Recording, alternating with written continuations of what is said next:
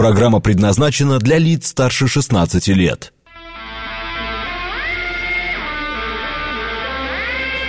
Восемь часов шесть минут, понедельник, июнь, день пятый.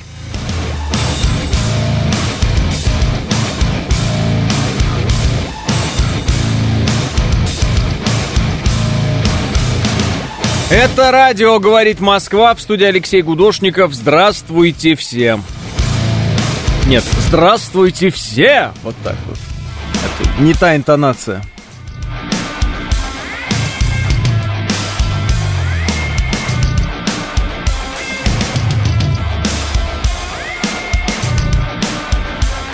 Нурик пишет «Доброе утро, хорошего эфира». Доброе утро, пишет Василий.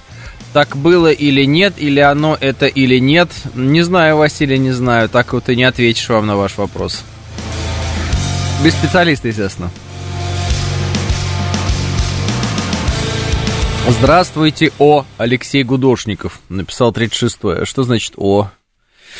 Вот, даже не знаю, что там сказать. Доброе утро, пишет Данила. Доброе утро и вам. Смотрим, смотрим, наблюдаем за новостями. Что интересного, что заинтересовало вас э, с э, этого утра, может быть, э, за выходные? Чем, чем дышите вообще? Чем дышите вообще? Чем занимаетесь? Вот. О чем мысли ваши? Uh, Че, Гладков так и не поехал за нашими ребятами, пишет Ведро Котят. Ведро Котят, uh, во-первых, Гладков предложил встречу, во-вторых, по поводу наших ребят, э, ему же встречу эти террористы предложили там, где э, их и быть не могло.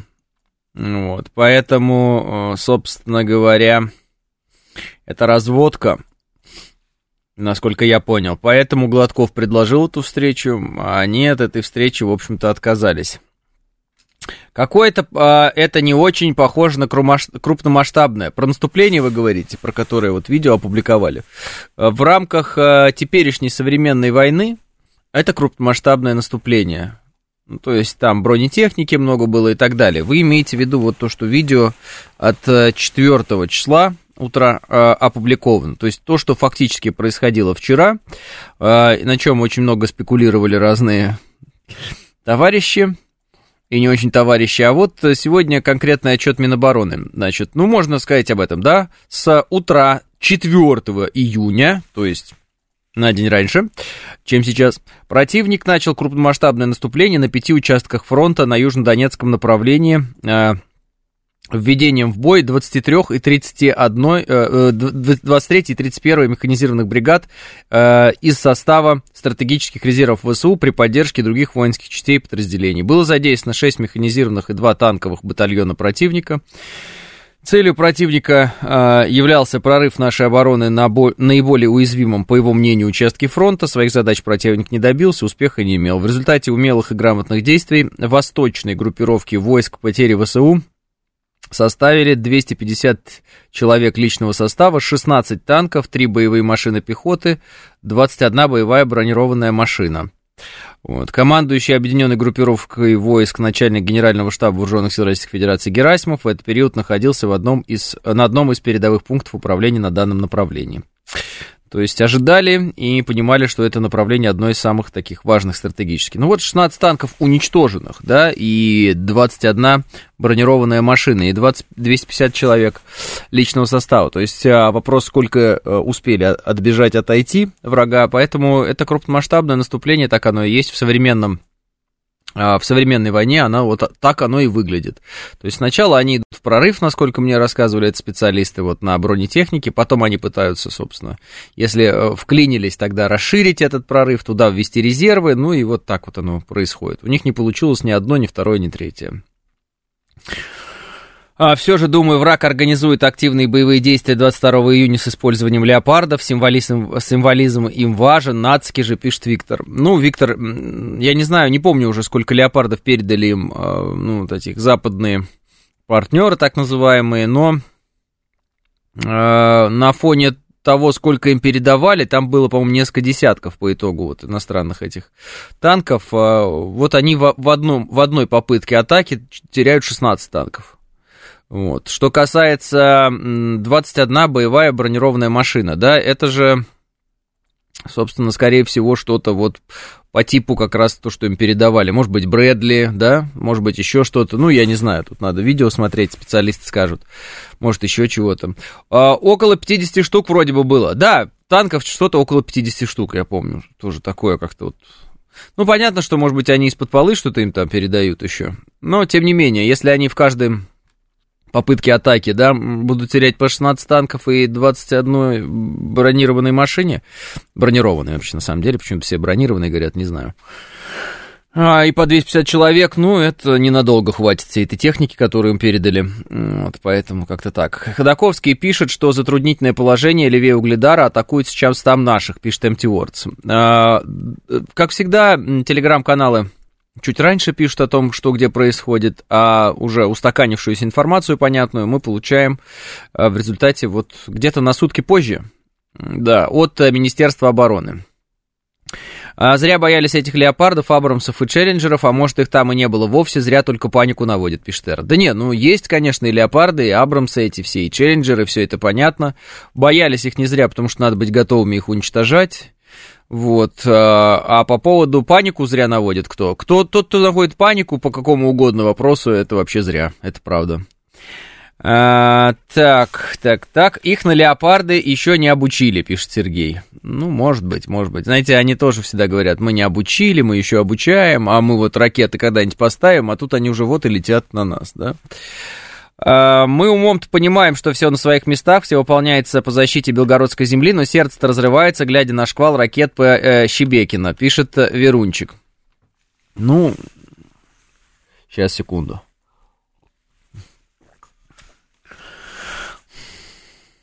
Да, я просто отпил кофе. Сейчас подумаем.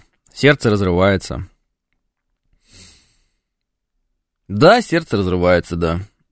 Ну, ну а что вы? Ну, я не знаю, как развивать эту мысль, я честно не знаю. Мне это все...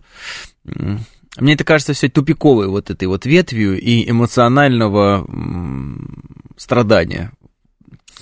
Вот, вот в таком ключе начинать разговор, ну, тему разворачивать. То есть у меня сердце кровью обливаются, это понятно.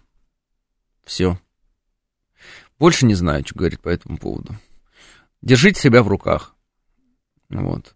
Что касается обороны Белгородчины или чего-либо еще, а, ну, мы видим, что наши, а, ну, в один раз попро- вот эти вот враги, да, которые рядятся под русских там, на самом деле это поляки, как выяснилось, и, ну, короче говоря, украинцы, поляки и прочие, рядятся под русских. Ну, и какие-то твари есть, конечно, предатели, нацисты, сбежавшие из России, вот, мы увидели, что один раз у них там получилось что-то дерзкое, а потом у них перестало получаться. Вот. Я думаю, что они обязательно все будут убиты. Вот. И никакого будущего у них нет. На что они рассчитывают, я, честно говоря, не знаю. Ну, то есть, на что рассчитывают их кураторы, понятно, а на что рассчитывают конкретно вот эти персонажи, которые эти видео снимают. Ну, не знаю, может быть, слава хотелось какой-то такой. Может быть, они абсолютно отмороженные, может, наркоманы какие-то. Ну, сложно сказать. Я оценку давать не буду этому, и нет в этом никакого смысла. Что касается обороны, э, то, ну, свое желание изъявили, э, изъявил Ахмат, вот, э, конкретно об этом Рамзан Ахматович сказал. Желание было у ЧВК Вагнера, вот. Также есть желание у теробороны местной, которые на данный момент, ну вот, по, по словам Сладкова, не вооружены, и их вот можно было бы вооружить, причем они э, говорят, что мы бы хотели быть вооруженными вот конкретно на посту, то есть с собой можем оружие не забирать. Посмотрим, какое решение будет принято по этому поводу. Э, как бы поэтому смотрим, ждем, думаем.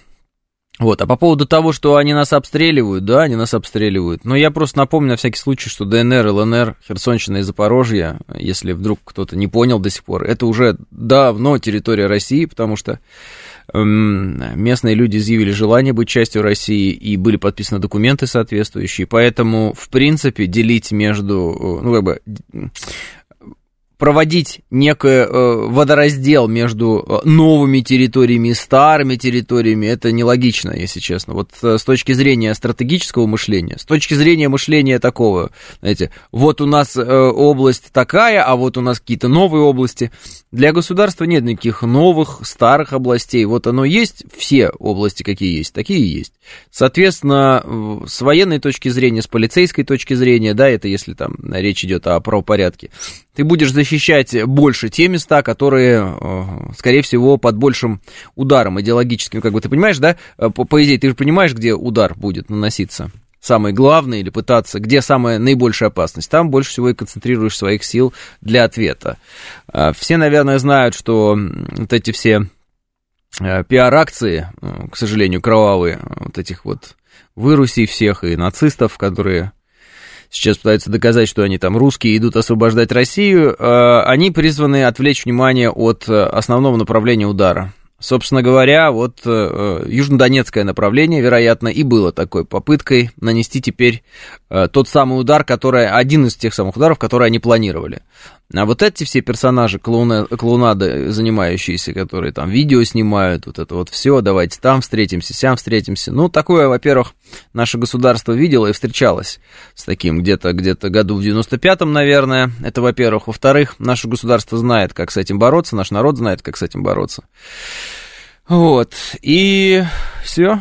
А, ну и, кстати, вывод такой, судя по видео, что это, собственно, что в 95-м году, что сейчас одни и те же люди делают. Как бы одни и те же центры э, рисуют эту картинку для того, чтобы нас впечатлить, но у нас есть опыт, э, так скажем, ознакомления с э, этими всеми э, ходами информационными. А так основное направление удара будет другое, поэтому по-разному все говорят. Вот э, все-таки в большей степени, насколько я понимаю, вот из последних попытки вот ворваться к нам, они даже без бронетехники вырывались, а вот ДРГ именно, да, пешая, Соответственно, э, наверное, людей, обладающих полицейскими функциями, да, и вот там контртеррористическим неким опытом, хватило бы с головой для того, чтобы их уничтожить. Соответственно, с бронетехникой они уже не проходят, потому что их на границе э, встречают э, пограничники наши и специально так скажем, подготовленные для поддержки наших пограничников, пограничники это ФСБ, да, э, подразделения э, Министерства обороны Российской Федерации. То есть куда нужно, они тут же подтягиваются, если вдруг там тяжелая техника какая-то идет и еще что-то. Но все все как один говорят, что это не может быть основным направлением удара. Для всех это вот понятно, поэтому вот такая история. А, удивляют люди, просившие решительных действий от нашей страны в Донбассе. Неужели не рассчитывали, что приграничные области будут под ударом, пишет Абелив Акинфлаев? Не знаю, даже в сути вопроса, честно говоря, Абелив не понимаю. А, по заявлению Пригожина можно? А, как вы считаете, действительно ли свои же заминировали отходы в, в отпуск из Бахмута для вагнеровцев? Просто мозг взрывается, не хочу верить, развейте мои сомнения, спасибо пишет баба Оля. Пожалуйста, вот все предложения из разряда «мозг взрывается», «не хочу верить», «развейте мои сомнения», э, «у меня сердце кровью обливается», не пишите мне все, пожалуйста. Я вас умоляю. Я э, вот эти ну, они все равно ничего не дают эти сообщения из разряда там, у кого как сердце кровью обливается. Просто вот по информации. Коротко, да, там есть какое-то видео с каким-то полковником, по-моему, я не ошибаюсь. И его, значит, поймали эти ЧВКшники, а этот полковник якобы э, принадлежит Министерству обороны Российской Федерации. Вот. Подлинность э, фактов этих подтвердить и опровергнуть я, например, не могу, соответственно, э, исхожу из того, что увидел в интернете. Его спрашивают, зачем вы это делали, он говорит, имею э, неприязнь. Почему? Говорит, не знаю. Ну, наверное, знает. Ну, что я могу предположить по этому поводу? Наверное, наверное, можно предположить, что во времена боевых действий у кого-то может съехать э, крыша, и он может, например, э, там, условно говоря, начать пакостить своим. Такое может быть? Может быть такое. Почему это может быть? Э, ну, например, потому что обиделся на что-нибудь на что он мог обидеться? Например, конкретно этот человек. Может быть, про него где-то что-то плохо сказали. Может быть, где-то еще что-то произошло. То есть это какая-то личная неприязнь. Я так понимаю, что дальнейшая судьба его ясна, это суд и тюрьма, вот и все, и весь разговор. Э, будут ли на этом пытаться заработать политические очки э, кто-либо вообще? Ну, наверное, будут пытаться заработать некие политические очки. Вот. Буду ли я на этом зарабатывать какие-то политические очки? Нет. Э, сразу говорю, у меня никаких целей нет вообще, в принципе, политикой заниматься. Поэтому вот ситуация примерно такая. Без сердца кровью обливаются, без «О, ужас, развейте мои сомнения». Всякое может быть. На войне бывают предатели, на войне бывают люди, стреляющие в спину, на войне люди могут один на другого обиделся, пошел, пошли в атаку, один другого пристрелил, сказал, а, это не я, и все, и как бы взятки гладкие, всякое бывает, поэтому нечему тут удивляться. А, что такое армия? Да, это срез общества всегда. Армия в широком смысле слова, то есть вот, например, вот боевые действия сейчас идут, и там э, вот все наши вооруженные люди, да, наши бойцы, вот, вне зависимости от подразделений, подчинений и прочего. Это срез нашего общества, обязательно. То есть там есть и герои, там есть и предатели, там есть и подлецы, там есть и э, замечательные люди абсолютно, да, там есть кто последний кусок отдаст, там есть кто пытается нажиться. Все вот как в обычной жизни, все так же, как, э, как вы видите вокруг себя. Это все то же самое, те же самые люди, это тот же самый народ, соответственно, с теми же самыми минусами и с теми же самыми плюсами. Вот. Плюс есть такое как бы, понятие, как кривая Гаусса, но мы много раз об этом говорили, распределение вообще всего. То есть середнячков обычно где-то 90%, середнячков в хорошем смысле, то есть это вот э, не обязательно середнячок, это плохо. Ну, где-то 5% гениев и 5% идиотов. Ну, так вот обычно, в любом э, коллективе маломальском каком-то, в любой стране, в любом обществе. Ну, вот такая вот кривая, кривая Гаусса, это кривая распределение. Соответственно, вот, из э, военнослужащих примерно так и будет. 5% будет совершенно гениальных каких-то, да, 90% а будут исполнительные, четкие, вот, э, ну, середнячки, так скажем, без вот прям гениальности какой-то, но э, вот основная масса всегда такая примерно. Ну и 5% будет дураков, конечно, из-за которых все обычно проблемы. Вот, как- как-то так, всегда так и во всех коллективах везде. Вот, потому что э, такова жизнь и э, таков вот социальный уклад. Вот, а мы животные социальные. А, не стоит забывать, что Пригожин в первую очередь бизнесмен, он преследует свои интересы, в том числе Пиштер. Но это уже всем понятно, что Пригожин идет в политику, это или там пришел уже в политику. Соответственно, кто это не видит, мне кажется, слепой. Э, но э, это не дает, э, это никак не оправдывает тех людей, которые начинают зачем-то путировать, минировать где-то пути и так далее. Ну, это просто надо, чтобы суд потом по ним решал и избрал им меру пресечения вот, достойную за их странные деяния. Конечно. Мародеры уже в, Шебе, э, в Шебекино, пишет Диметриас. Ну, я видел это видео, что мародеры якобы в Шебекино. Не знаю, не, не понял, правдиво это видео или нет. Но, опять же, если где-то в Э, в поселке в каком-нибудь или в городе, который эвакуируется, э, появляются мародеры. Э, меня это абсолютно никак не удивляет, потому что я прекрасно понимаю, что в обществе всегда есть хорошие и плохие люди. И по-другому никогда не бывало и никогда не будет, что самое интересное еще. Наверное, это нужно понять и в определенном смысле принять. Как-то так. А, не дойдет он до политики, грубый очень, пишет за плинтусом. Ну, почему? Многим нравится грубость в политике. Вот э, Жириновский был очень грубым, царство небесное, человеком в политике, таким а, он и ругался, и обзывался, и в драку мог пойти, и так далее. Ну, многим это нравится, это подкупает. Простота какая-то, вот, может быть, э, да, прямота. Многих это подкупает. Я, например, вижу таких людей, которые говорят там, а никто в России не умеет воевать, кроме ЧВК Вагнера. Ну, это абсолютно неправда просто, но они влюблены, они в некотором смысле вдохновлены именно вот ЧВК Вагнера, и им кажется, что вот все, надо эту фразу проговаривать по сто раз. Кто держит фронт в тысячу километров, как бы они никогда в жизни не скажут, э, вот, чем занимается, ну, тот же самый Ходаковский, например, кто на южнодонецком направлении сейчас сейчас э, на, в одной обороне просто уничтожил 16 танков и 21 боевую машину, собственно, видео есть подтверждение, они тоже об этом говорить не будут. Они об этом не думают. Кто там Херсонщину за три дня освободил, тоже никто ничего не говорить не будет. Поэтому э, есть э, медийная составляющая, есть реальная как бы жизнь. Вот, есть э, люди, которые ну, влюблены, э, ну и ладно. Мне самое главное, чтобы все люди, которые сегодня э, с оружием в руках э, да, защищают наше Отечество и приносят победу нашему Отечеству, чтобы они находили общий язык и э, чтобы они были против врага, этого врага, врага разили.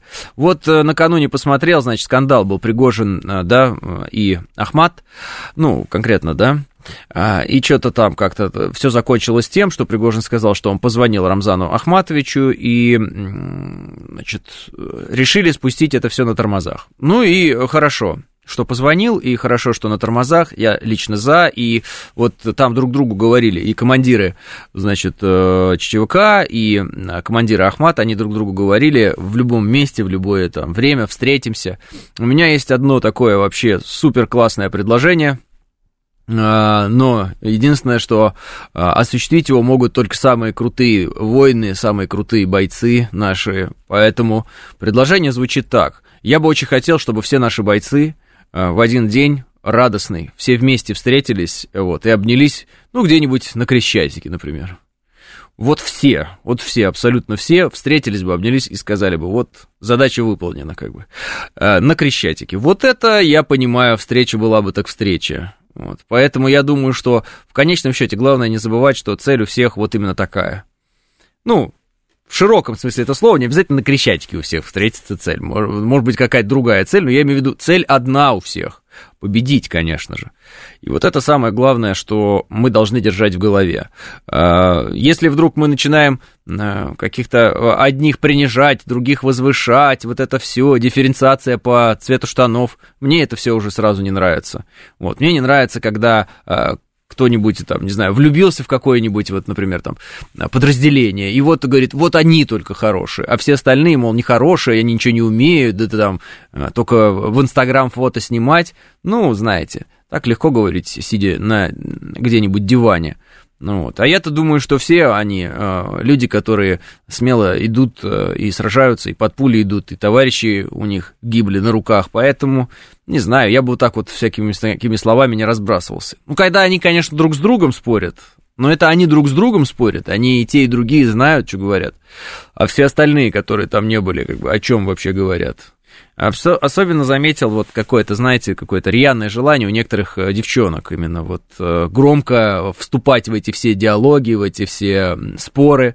Зачем, не совсем понятно. Вот абсолютно такая, да, мужская тема грубое, жестокое военные действия. А, мужчины спорят между друг другом, кто правильно действует, кто не очень правильно действует, кто эффективнее, кто неэффективнее, как надо, как не надо. И зачем вот в это вот э, усиленно включаться там, чатом, которые, в принципе, должны бы заниматься другими вещами? Ну, знаете, вот эти родительские чаты, вот типа того. Зачем? Надо бы другими вещами заниматься, тем более задачи поставлены тоже, по-моему, очень ясно и нашим верховным главнокомандующим и так далее. Речь идет о том, что наша задача вообще-то, вот так посмотрите, демография у нас очень плохая. И нам даже вот Аптия Лаудинов видео всем записывал и объяснил, что если не рожать, то, собственно, можно и не воевать тогда. А что воевать, если сами вымрем потом? Смысла-то нет, правильно? Поэтому надо рожать.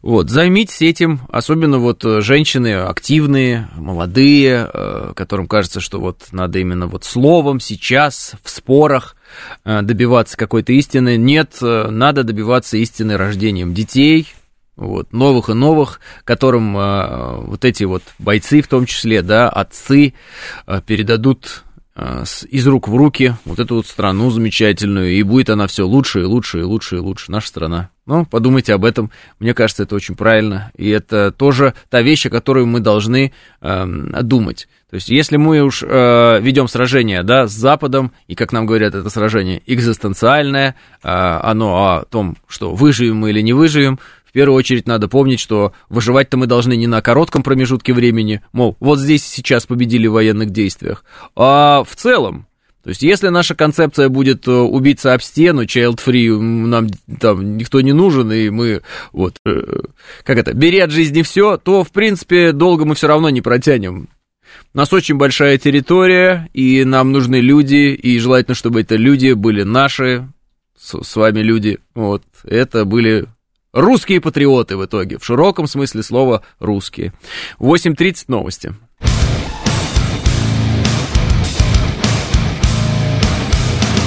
Зан написала, обсуждают, так как есть те женщины, у которых мужья там, что значит можно обсуждать или нет, женщине или мужчине обсуждать. Значит, э, давайте коротко по вашим тезисам. Ну, мы знаем, что обсуждают часто женщины, у которых там мужья и так далее, но они от этого специалистами в военном деле не становятся, правда?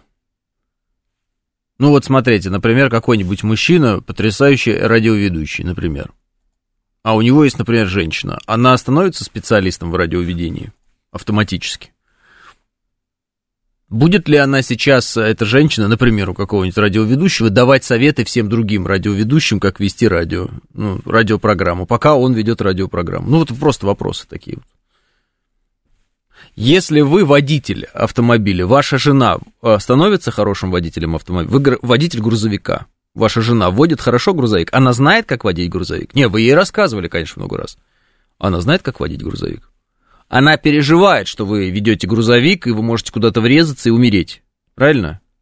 Или там э, может перевернуться грузовик, потому что его перегрузили лишнего, там на бок как-то вы упадете, чуть себе там повредите скатится он с горы или что-то, врежетесь куда-нибудь, кого-нибудь собьете и будете в тюрьме сидеть, а она думает, ой, в тюрьме будет сидеть, это мне что же его ждать потом из тюрьмы, носить ему там еду, вот это все, а как же вот сиротинушка наша будет расти и, и без отца, да, ну, как бы такой вот. Она становится водителем грузовика, женщина, в этот момент. Поэтому, э, если вдруг женщина радиоведущего не становится автоматически радиоведущей, и женщина-водителя грузовика не становится водителем грузовика, значит, и женщина военнослужащего не становится военнослужащим автоматически, правда? Ну, это такой важный момент, как мне кажется. Вот. Э, становятся ли э, мужчины, которые не ведут боевые действия там, и так далее, сами не, не с оружием в руках, а, например, занимаются совершенно другими вещами и опосредованно очень относятся к тому, что сейчас происходит, становятся ли они специалистами в военных делах? Ответ отрицательный, тоже нет, не становятся. Это как, у меня есть друг, который сейчас в зоне специальной военной операции, поэтому я большой специалист по проведению специальной военной операции. Нет. Нет. Твой друг, может быть, ты нет. Потому что э, у, меня, у меня друг очень хорошо ездит на мотоцикле. Значит ли это, что я езжу на мотоцикле хорошо? Нет, это значит, что я на мотоцикле разобьюсь в первые же метры вообще. Он из-под меня выскочит, я э, забуду отпустить руль, вот, и на нем поскочу. Вот он на заднем колесе, и я за ним буду лететь. До первого же столба или первого, э, не знаю, чего угодно. Какой-то вот стоящей опоры. Все. Логично? Ну вот скажите, логично я рассуждаю или нелогично? Мне кажется, я очень логично рассуждаю. Поэтому я и говорю, когда дядьки спорят между собой, которые в этом понимают, это одно. Это одно. Дядьки которые понимают в этом, спорят между собой. Ты прав, ты не прав. Вот. Ну, соберутся радиоведущие и начнут. Не так надо начинать программу, вот так надо начать. Да я вообще сам знаю, как начать программу. Я начинал программу, тебя еще не было, тебя еще не родили. И что теперь? Ты вообще застрял в прошлом. Это вот, вот он спор, пожалуйста. Ну вот. А вот этот спор, это спорят между собой люди, которые знают что-то и понимают что-то и в чем-то разбираются, и какая-то вот толпа, которая «Да! Нет! Распни его!» Вот что-то такое вот звучит там. Люба, не Люба, вот это вот, знаете, когда «Любо!» Да не Любо! Что, вы специалистами становитесь из-за того, что вы э, наблюдаете за спором чьим-то? Реальных специалистов? Да нет, конечно. Скажите мне, пожалуйста, тот, кто смотрит ток-шоу, он становится участником ток-шоу? Ну, то, ну, отчасти да, естественно, для него это все делается, да, если он не, не смотрит это, но он становится экспертом в этом ток-шоу? Автоматически? Нет, не становится. Потому что есть ведущие, есть эксперты, есть зрители, правильно? И зачастую, э, как бы, так получается, что эксперты это эксперты, а зрители это зрители. Все. Нет, не так. Я, может, что не прав или как. Поэтому э, я вот то, что хотел сказать, я то и сказал за, а не то, что, может быть, вы подумали. Что если «Баба, иди, щи вари», нет, я же вижу прекрасно, что в зоне боевых действий, да, в специальной военной операции женщин очень много, они героически себя совершенно ведут. Начиная от военнослужащих, да, и заканчивая там волонтерами и так далее, и так далее. Все. Они, они под... Вы нет, я нет, а они под пулями. Ну, как бы вот так, да. Имеют ли право они рассуждать, а, вот, как, как надо? Конечно, конечно. Больше ли у них право рассуждать, чем у нас с вами? Сто раз сто раз. Да? Ну, если женщина, например, да, э, военврач, например, вытащила с поля боя бойца и выходила его там одного, второго, третьего, пятого, десятого, правильно? Она, наверное, получше знает, как это правильно организовать. Я говорю о тех, которые вдруг появятся извне и начнут давать ей советы. Ну, а сколько вы бойцов вытащили с поля боя? Нисколько. Ну, а что тогда советы даете? В чем, в чем ценность этого совета? Вот. И я обратил внимание, что те, кто делает дело, они делают дело. Да? Достаточно тихо, спокойно, выдержанно делают дело. А те, кому заняться нечем, вот гремят, гремят. Гремят сюда, гремят туда, везде ходят, гремят. Вот. Посмотрите на меня. Ну, то есть, пока ученые делали вакцину, Остальные все говорили, что ее сделать невозможно. Когда ее сделали, сказали, что она плохая. Ну и так далее. А, я поспорю. А, жены руководителей театров становятся руководителями театров, пишет Абили Факенфлайф. Тут вы правы абсолютно. Именно поэтому а, эти театры и умирают. Потому что почему-то в театральной среде зачастую принято считать, что от трения слизистых передается, через трение слизистых передается талант. И вот она была женой этого великого режиссера, и значит, она должна руководить театром. А что? Особенно интересно, когда это какой-нибудь государственный театр. То есть не частный там. У нас был театр, мы тратили на него деньги, это наши вот частные предприниматели. Мы да хоть что там делать, а вот государственный. И по наследству перешел. Очень интересно.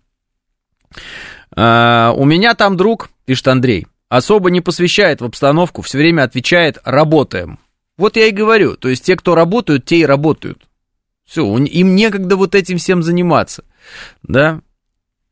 Э, они не для того, чтобы нас впечатлить э, какой-нибудь красивой, ну там, не знаю, красивой речью. Красивой речью впечатляют люди, которые этому посвящают э, свою жизнь, да, чтобы красиво впечатлять словами. Вот, ну все, вот, вот мы будем так эти слова плести, чтобы это было интересно. Вот. Такая, такая задача. Так, так работают люди. К этому ушли, к этому пришли. Наверное, некоторые не пришли. Да и черт с ними. Вот. У меня соседка, тихая и милая девушка, с начала СВО ездит туда каждый месяц с гуманитаркой, я с нее просто в шоке и горжусь, пишет Реут. Вот видите? Про детей не ответите, да? Пишет За. Так, каких детей? Ответьте про детей. Почему вы даете советы про повышение демографии нам, слушателям, а сами не повышаете? Чем вы отличаетесь тогда от нас? Пишет За. Во-первых, вы ничего не знаете по поводу наличия и отсутствия у меня детей. И никогда не узнаете, потому что я не из тех, кто любит записывать видеоролики с гитарой в э, меж ног жены. Знаете, такое вот есть артисты. Я же не Максим Галкин и Филипп Киркоров. Ну, поэтому я считаю, что э, про детей можно говорить прямо, так, как ты считаешь, вот, э, и не обязательно докладывать о состоянии своих дел в этом случае. Вот, э, так, у меня друг там особо не посвящает в обстановку, да-да-да, это я видел, правильно, закрыть всем рты, Россия по Первому каналу, остального не существует, пишет Юрий Константинов. Юрий Константинов, спорим, что вы больше ничего не сможете мне написать, потому что э, сейчас я вам отвечу на ваше заявление, а вам нечего будет сказать. Смотрите, Юрий Константинов, я не говорил о том, что нужно закрыть всем рты, я не говорил о том, что Россия должна быть только по Первому каналу. Вот. А, поэтому начинать э, свое сообщение со слов правильно, вот так вот написали, типа изображая, э, ну, как бы, просторечие некое, да, а, вы не можете, потому что непонятно, кого вы говорите правильно или неправильно. То есть у нас здесь вообще такого разговора не шло. Вот. А, поэтому, Юрий Константинов, попробуйте написать э, хоть какое-то сообщение о том, почему вы написали это сообщение. Ну, просто интересно. Ну, то есть, вот стоят люди, они говорят, обсуждают мороженое. Ну, мороженое, допустим. Подходит к ним человек, говорит, правильно, правильно, говядинку брать надо, и уходит. Ну, как бы сумасшедший. Ну, что-то случилось с головой, какие-то проблемы возникли. А почему? На фоне чего? Весна-то уже закончилась. Весна закончилась. Кстати, с ней и возможность контрнаступа весной. Обратите внимание, вот, э, в палате номер 6 все говорили, что весной они вот все наступят, наступят. Что-то не наступили весной, все-таки не получилось. Кстати, обратите внимание, и наши некоторые военные стратегии разного уровня рассказывали, что в начале мая будет контрнаступление. Что-то не случилось. Что-то не случилось. Напоминаю, что многие военные стратеги говорили, что в начале мая будет наступление. Уж точно после 9 мая начнется контрнаступление. Что-то не началось. Почему? Потому что, видимо, наши вооруженные силы, все, большие наши вооруженные силы, держащие тысячу километров фронта, уничтожают активнейшим образом резервы ВСУ, превращая их в воспоминания, и не более того. Ну, там, например, в Хмельницком, да, ну и прочее. Не буду все это перечислять, просто чтобы время дополнительно на это не тратить. Мысль ясна, да? Где контрнаступ-то? Вот вчера попытку осуществили они. Ну так уже июнь, уже июнь, понимаете, какое дело. А нам говорили наши, в том числе военные эксперты, что будет где-то в начале мая. А почему нет? А почему нет? Вот почему-то нет, потому что, наверное, когда мы говорим, что у нас никто не умеет воевать, окромя и многоточие, но это неправда получается. Потому что у нас, оказывается, очень много людей умеют и хорошо воюют, и выполняют свои задачи. Как мне кажется, у нас потрясающе выполняют свои задачи ВКС. Мне кажется, наши ракетные войска, им вообще памятник надо ставить, они золотые вообще ребята. М? Кажется, наш ВПК заработал ну или, по крайней мере, старается работать в таких темпах, в которых он в жизни никогда не работал. Вообще, в принципе. В, истории. Вот как-то так. И при этом еще у нас есть экономика, и вы пьете некоторые имбирно-пряничные латы, рассуждая о том, какие у нас боеспособные подразделения, а какие у нас подразделения небоеспособные. Как интересно получается, да? Ну, в общем, наблюдаем. Вот. Ну что, Юрий Константинов, как у вас там получилось что-нибудь написать-то? Что вы там имели в виду, когда э, вдруг э, рассказали про Первый канал и ничего больше другого не надо? Вот листаю. Нет сообщения от вас, Юрий Константинов. Уважаемый Юрий Константинов, где ваше сообщение? Объясните, пожалуйста, что вы имели в виду и куда вы писали, и к какому разговору надо присовокупить ваше как бы, супераналитическое сообщение для того, чтобы оно, ну, хотя бы оказалось процентов на 10 уместным. А, ну так поэтому, что выбивают нашу и технику разнообразную, но никто же не слушает Коношенкова, пишет Эдмонд. Так я и говорю, что никто почему-то не слушает Коношенкова, потому что в определенный момент как-то стало модно говорить, что наша армия ничего не делает. Правильно? Что у нас есть вот, э, ну там, ЧВК боеспособные, например, и так далее. А армия у нас ничем не занимается. Армия у нас что-то там стоит, ничего не делает, курит сигарету. Ну, не знаю, не знаю, не знаю. А где тогда контрнаступление? Украинское. М? А как они в одном а, попытке, в одной прорыва на южнодонецком направлении 16 танков теряют и 21 а, бронированную машину? Как это так получается? 250 человек. Это что у нас там, нормально такая оборона выстроена? А кто ее выстроил? Это что, какие-то инженерные войска наши или какие? Строительные, может, как это называется-то? Не знаю, не знаю. Загадка, слушайте, загадка. То есть, получается, мы там стояли и выстраивали оборону, да? То есть, получается, все эти люди, вот журналисты, которые на, например, запорожском направлении показывают нам три линии обороны, там вот это все, что сейчас там есть, видео есть. Вот.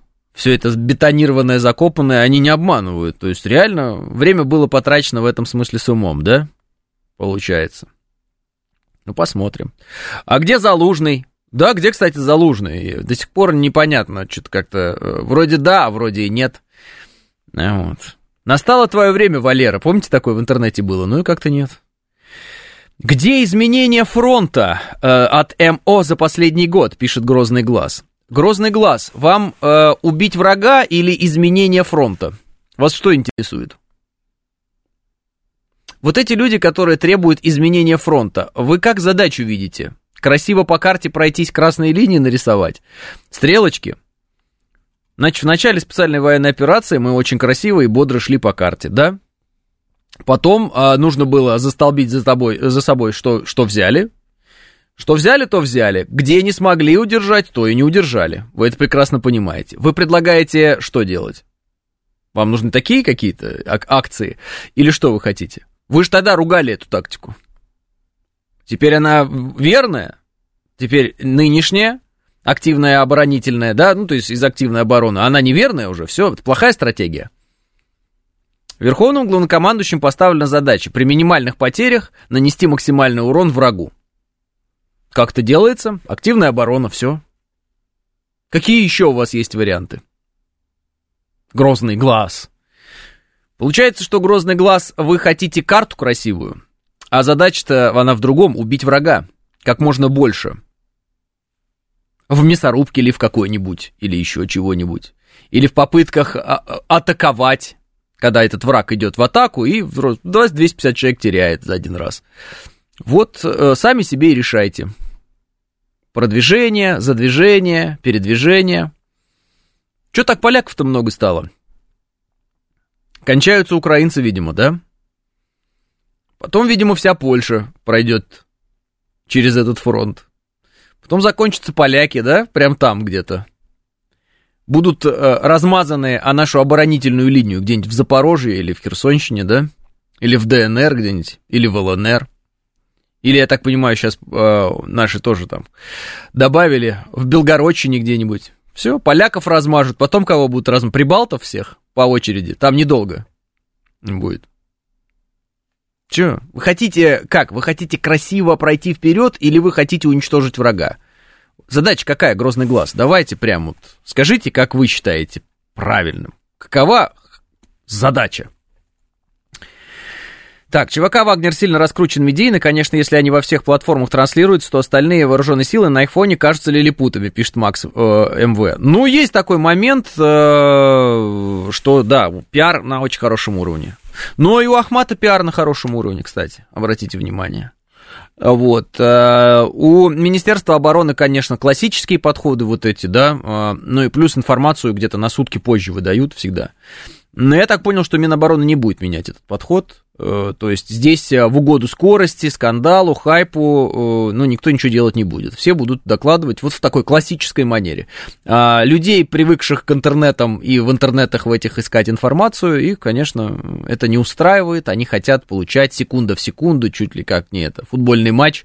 Да, прямой эфир им надо вести военных действий. Ну, не, наверное, я думаю, что этого не будет. Такого не будет. А, задача сфокусировать СВО на территории Украины, желательно западной, а не в Белгородской области, пишет Сускосвик. Ну так Сускосвик, если вы такой командир большой, а как вы окажетесь сейчас, а, значит, э, на территории э, Западной Украины? Ну, давайте, вот как? Вот вы, Сускосвик, начинаете специальную военную операцию. Как вы окажетесь на территории Западной Украины? Например, мы можем вас взять и еще людей, вот всех, которые считают, что надо сейчас Западную Украину, как вы говорите, брать. Вооружить вас, например, да, мы можем прям всем народам, даже не отвлекая на это никак Министерство обороны и так далее, и всех остальных, вооружить вас. И будете как Сидор Ковпак, мы вас отправим в рейд, в Варшаву. Пойдете? Ну, сейчас наберем народом прям вам оружие, наберем вам всего амуниции, и прям скажем, все, давай, как Сидор Ковпак, в рейд. Да, до Польши. Могешь? Будешь заниматься этим или не будешь, скажем мы. Ответ будет отрицательный, на этом весь разговор можно заканчивать. Правильно? Правильно. Э, задача э, вооруженных сил и задача э, техники, в том числе, да, артиллерийской, там, РСЗО, авиации и так далее, уничтожать скопление врага. Скопление. Если ты будешь оттягивать, ну, я так вот сам предполагаю, не свои силы, оттуда и перекидывать их на другой фронт, у тебя какой-то фронт будет ослабевать. А если он будет ослабевать, его могут прорвать. А в этом основная задача сейчас врага – прорвать. И мы даже знаем, где, и уже тысячу раз это все говорено. И мы даже знаем, что вылазки в Белгородскую область, которую они пытаются теперь уже совершать, именно пытаются, а, они для того и нужны, чтобы нам создать картинку, при которой вот вы, Косвик и все остальные будете писать о том, что э, надо срочно в Белгородскую область откуда-то что-то перекинуть. Или куда-то там э, на Львов пойти э, из Белоруссии будем наступать. А если уж прям такое большое желание и много желающих проверить, насколько это все эффективно или неэффективно, можете, я говорю, собрать отряд, назвать его отряд имени Сидора Ковпака и вперед. А почему нет? А почему нет?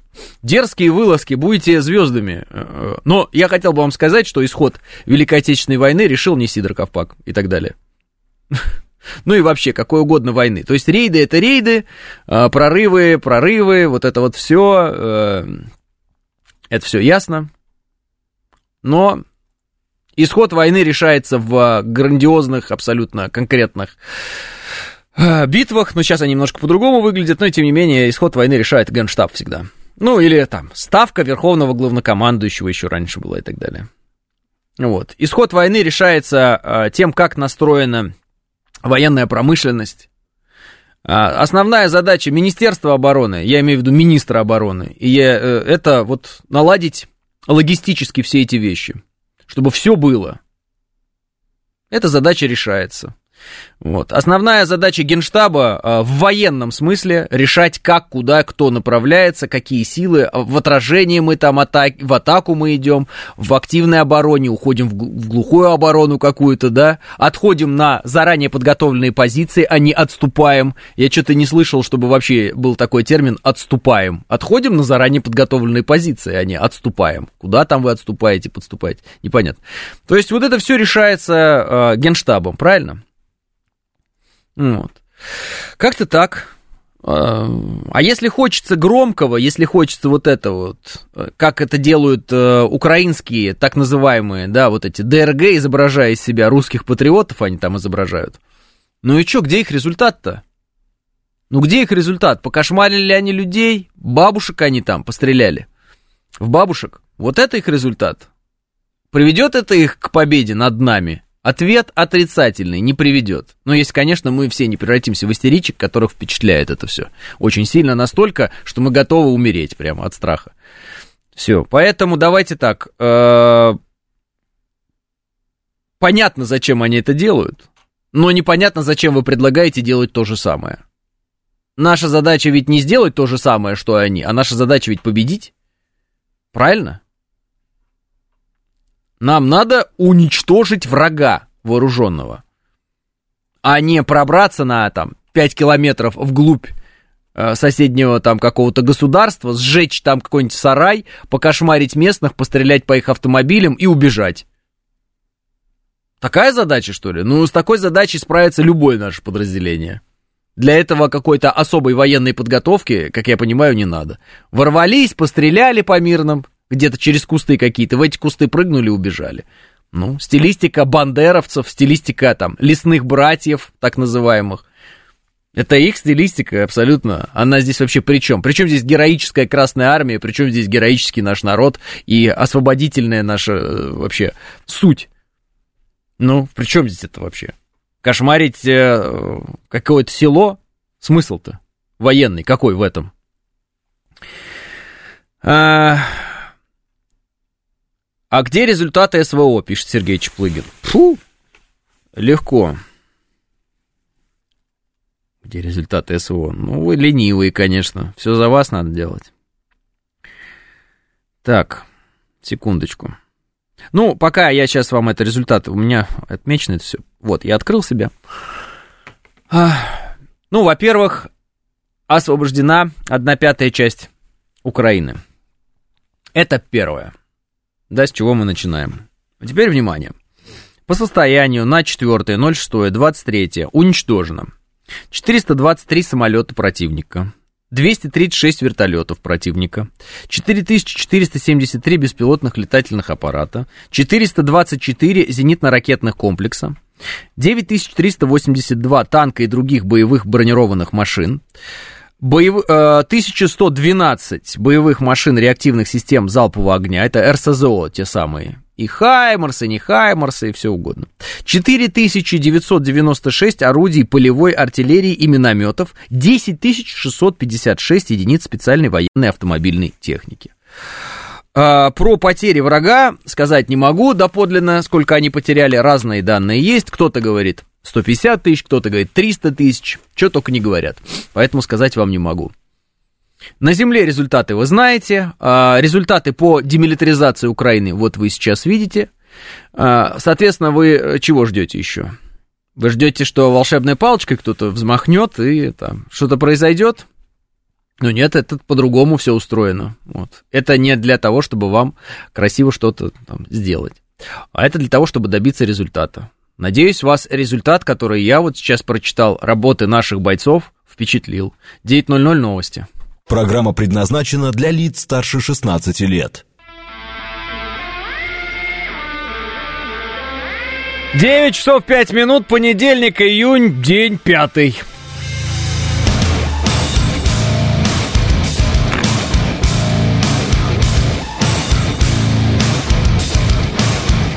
Это радио «Говорит Москва» в студии Алексей Гудошников. Здравствуйте всем.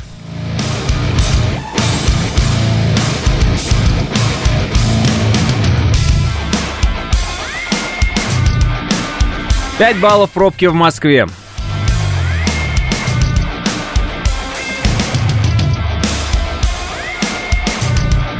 Интересные сообщения вы мне пишете. Сейчас буду все читать, будем с вами дискутировать. 55-й мне написал, ты уже полтора года размазываешь балабол. Размазываю что? Я не понял. Это во-первых. Во-вторых, 55-й. Э, э, очень странно обвинять людей, э, как бы профессия которых говорить в микрофон без остановки. Ну, потому что если остановиться, то тогда просто как бы зачем ты на этой работе, да? В том, что они балаболы, то есть много говорят, да? Или балабол это обманщик. Как бы. Если обманщик, то тогда в чем я вас обманул, 55-й? Вот. Будьте добры. Потому что если вдруг вы сейчас не приведете мне пример того, как я вас обманул, 55-й, получается, что балабол-то здесь один, это вы в своих сообщениях. Ну так что, 55-й? Э, балабол под вопросом, так сказать. Э, где я вас обманул? Пожалуйста. Вы не ограничены во времени сегодняшнего эфира, так скажем. Если успеете, то ждем от вас ваших объективных э, как бы, данных. Вы же не балабол, я надеюсь. Скиньте статистику СВО в сводную телегу, пожалуйста, пишет Александр. Да подпишитесь вы уже на телеграм-канал э, Министерства обороны. Там эта статистика постоянно висит. Вам что, жалко, что ли, смотреть ее, я не понимаю. Канал Министерства обороны это. Давайте я эту статистику скину прямо оттуда, с этого канала. И вы прямо на него прям подпишитесь, и все, и больше не будем, э, значит, больше не будем вот это все. Жалко, что ли, мне для вас? Мне для вас вообще не жалко ничего. Сейчас. Вот, пожалуйста, вот прям по ссылке пройдете. У меня в Телеграм зайдите. Телеграм называется Гудошников. И вот прям по ссылке пройдете и подпишитесь, и все у вас будет. Вся статистика, четко все будет как есть. И видео вы будете получать быстрее всех, и все, и так далее. Конечно, обманул. Пробки не 5 баллов, а 6 баллов, пишет Мышел. Вот, значит, меня обманули в этом, в ЦУДД. У них 5 баллов написано. Так, денацификация странная какая-то. Вчера выложили, что новые кадры с нацистами Азова по виду чувствуют себя прекрасно в санатории в Турции. Конечно, настроение портится, пишет Лана. Ну да, вам выложили... Э, давай, а, вот да, по очереди будем идти с этими сообщениями. Вот, э, так сказать, сообщения грусти назовем их. Значит, есть вот эти вот э, азовцы, которых вытаскивал Абрамович там и так далее, они находятся в Турции, вот, как рассказывают их родственники, а да, они в хорошем э, состоянии, но они в плену, потому что у них нет свободы. Э, понимаете, в чем дело? Посмотрели бы вы и обратили внимание на то, сколько азовцев находится в земле. Вот. И тогда сделали бы какой-то более-менее объект... Да брось, пожалуйста, это, этим заниматься. Отвлекаешь дико вообще. Выключи их. Плевать на их пробки. Ну, правда, это шутка была про пробки. Что ты так включился-то в эту историю? Спасибо тебе, родной. Так вот, э, сколько их уже денацифицировано, сколько лежит в земле, все эти вот кладбища с флагами мы с вами видели. Вот. А то, что там вот эти вот персонажи, которые в санатории в Турции, ну, это, конечно, не может не злить. Но э, статистически это погрешность. Дальше. Э, странная позиция, пишет мне Елисей. Мы не знаем цели СВО, а если цель была уничтожить 4321 беспилотник и кучу танков, то да, все круто. Только и тут мы не знаем, сколько точно нужно для победы уничтожить вертолетов артиллерии, то есть каждый гражданин придумывает цели СВО сам и спорит с тем, у кого цели СВО освобождения 1 четвертой Украины, если честно, абсурд. А, пишет Елисей. Абсурд э, то, что вы обозначили, что цель СВО это освобождение 1 четвертой, там 1 пятой части Украины. Вот что абсурд. Цели СВО обозначены Верховным главнокомандующим. Денацификация и демилитаризация. Значит, что касается э, пункта денацификации, ну, вы сами видите, какие катастрофические потери терпят э, всякие разные подразделения, в том числе, естественно, и националистические, террористические, украинские. Например, на Востоке, э, да, как пока еще Украины там, да, отчасти, ну, давайте так скажем, в зоне проведения специальной военной операции. Вот так вот лучше будет для них, удобнее понимать. Вот.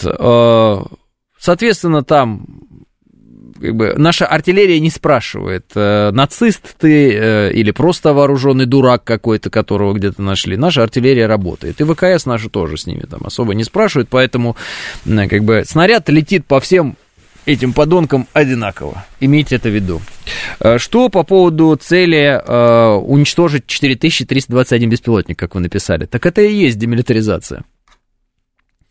Что такое милитаризация? Это когда все больше и больше оружия. Вот это милитаризация. Демилитаризация. Это когда этого оружия становится меньше, меньше, меньше, меньше и меньше. Все. Когда оно уничтожается. Вот мы его уничтожаем. Вы скажете, ну так можно долго уничтожать. Я говорю, ну да. Может быть, всем бы хотелось бы, чтобы это было быстрее. Но там ведь, извините меня, с той стороны Запад. И он вооружает, вооружает, вооружает, вооружает. Леша пишет, так по факту демилитаризации, вопросительный знак. Что по факту? Было, образно говоря, 100 танков, теперь благодаря ленд-лизу и помощи Запада их стало 500. Какая тут демилитаризация? Скорее наоборот. Леш, ну, э, если вдруг э, так обращаться статистикой, как вы это делаете, то тогда наоборот. Но обычно такие сообщения я видел от тех, кто из Грузии пишет, вот э, ну, вот эти, как их называют, соевые куколды их называют, вот, из Грузии, э, им так кажется. Статистика-то не такая. Статистика-то э, совершенно иная. Потому что мы-то знаем, сколько у них было советских танков, и сколько из них уничтожено. И мы знаем, сколько поставляется американских танков, британских, и сколько из них уничтожается. Бесконечно это продолжаться не может в любом случае. В любом. Понимаете? Вот поставили им э, три системы Patriot, две из них выбиты, насколько я понимаю. Одна, видимо, осталась. Может, я что-то пропустил. Patriot очень дорого стоит. Производить Patriot долго. Вы думаете, так легко вот взять и сделать, например, э, РСЗО? Ну, сделайте. Или самолет? Это прям так легко? Нет, это все нелегко. Это все нелегко. Это все очень сложно. Это все очень долго делается. Вот. Это все стоит огромных денег. Какие-то такие дела. Поэтому, когда вы говорите, было 100 танков, а стало 500, нет, у них как раз танковая армия была огромная. Именно в силу того, что это Украина. И Украина была всегда э, очень таким э, регионом нашей страны, э, как-то милитаризированным.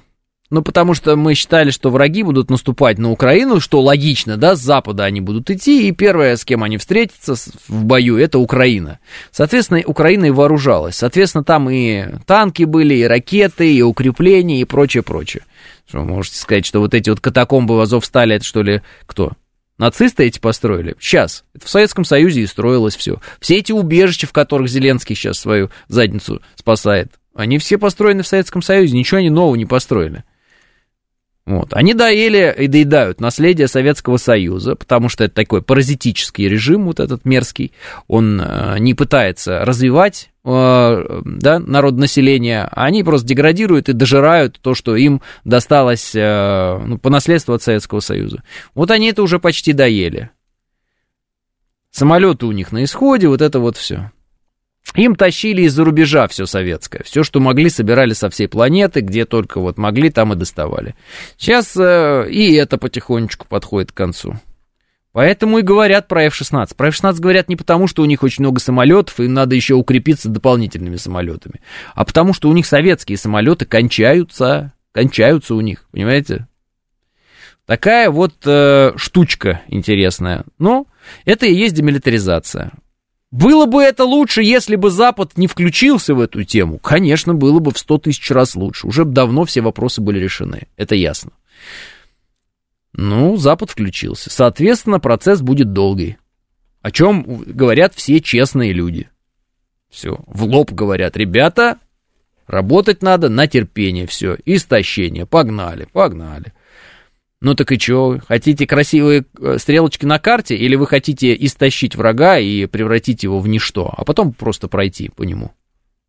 Какая задача-то у вас? Красиво отчитаться в Телеграме или как? Ну, мне красиво не надо, мне надо эффективно, например. Я вот э, в жизни так вообще, в принципе, устроен. Мне желательно эффективно, а не красиво. Красиво, ладно. Ну, обойдусь и без красоты. Главное, эффективно. А, да когда вы уже думать начнете, пишет Ярослав. Так, Украина уже демилитаризирована. Сейчас мы демилитаризируем НАТО. Танк построить не так быстро, ни недели и не две. О, Ярослав, а вы ведь, получается, поддерживаете меня. Ну, первое предложение было такое, что вроде нет, а получилось, что да. А, вот Затулину предъявляют за его высказывание, цели СВО не достигнуты, а первоначальный план нереален. А, в чем он по факту не прав, пишет Олег? В том, что Затулин не знает ни первоначального плана, ни последующего плана, ничего. Не знает, потому что он не представляет а, те силы, которые об этом знают. Все. А так, может, он и прав, вот, может, он как-то попал в точку, может, не попал. Но, на мой взгляд, в чем может быть предъявление претензий, если ему кто-то предъявляет претензии, Олег, если честно, я первый раз слышу это высказывание господина Затулина, и что кто-то ему еще и претензии за него предъявляет, я тоже слышу первый раз. Но если это происходит, то я бы э, исходил из такой простой логики. То, скорее всего, если кто-то и предъявляет ему претензии, это те люди, которые прекрасно знают, что Константин Затулин не осведомлен относительно того, какие были цели, как они поставлены, как их будут достигать, как план план менялся, реализуем он, нереализуем, что для этого нужно сделать или не сделать. Вот и все. Нет? Ну, я так предполагаю. Ну, а если... Э, а, ну и ладно. Необходимо фейковое боевое безумие, чтобы у всех в башке сосуды полопались в верхнем Ларсе, пишет Мышел. В верхнем Ларсе, я думаю, у всех э, сосуды в башке полопались, когда они увидели, что вдруг э, премьер-министр Грузии заявляет о том, что НАТО виновато в том, что началось на Украине, потому что продвигалось на восток. Я думаю, что для них это было шокирующей информацией. Власти Грузии э, проявляют интересное поведение. Очень, как мне кажется, оздоровили они свои политические воззрения свои последнее время сильно. Это не значит, что мы теперь в припадках любви будем обниматься с ними и слезами обливаться, как же так вот, как мы любим друг друга. Но, тем не менее, хорошо, что они встали на путь э, более-менее здравого какого-то смысла и э, идут по нему. И слава богу. Там есть часть, конечно, истеблишмента в виде там президента Украины Зарубишвили, это совершенно сумасшедшая какая-то женщина, и ее приспешники тоже, но, слава богу, они э, не решают, у них премьер более значимая фигура, вот, а премьер оказался вот вполне себе адекватным на данный момент, во всяком случае, человеком, что касается построения внешней политики. А Армения наоборот, пишет Лемур. Честно говоря, современную Армению мне понять вообще, ну, как бы, я не понять не могу. У меня есть ощущение какое-то странное от господина Пашиняна, вот как он пришел к власти странно, так у него вот эти странности, э, все его правление продолжаются. Он как будто бы никак не может до конца определиться, а он как бы с кем и кто вообще.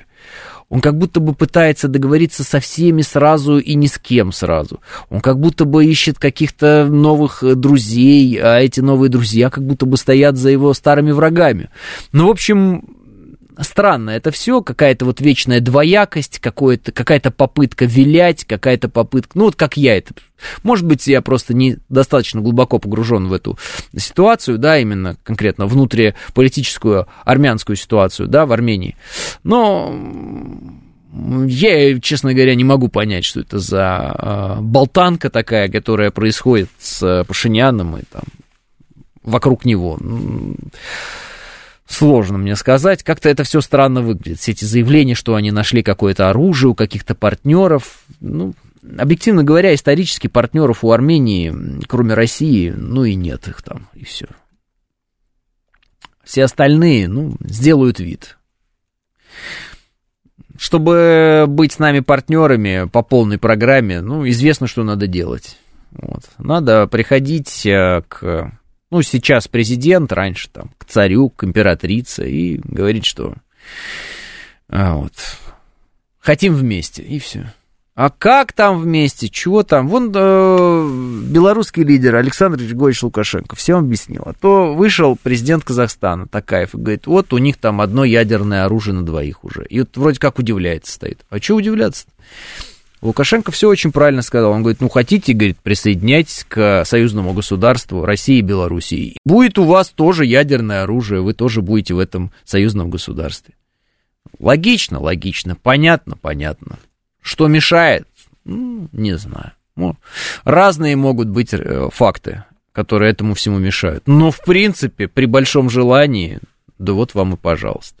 И границы, ну, сейчас сложные у нас, да, времена такие, но, тем не менее, с Беларусью у нас границы нет, да, ну, то есть она есть, ну, так вот, а так ее нет, да, таможню вот это ничего проходить не надо, все, на машине поехал, все хорошо.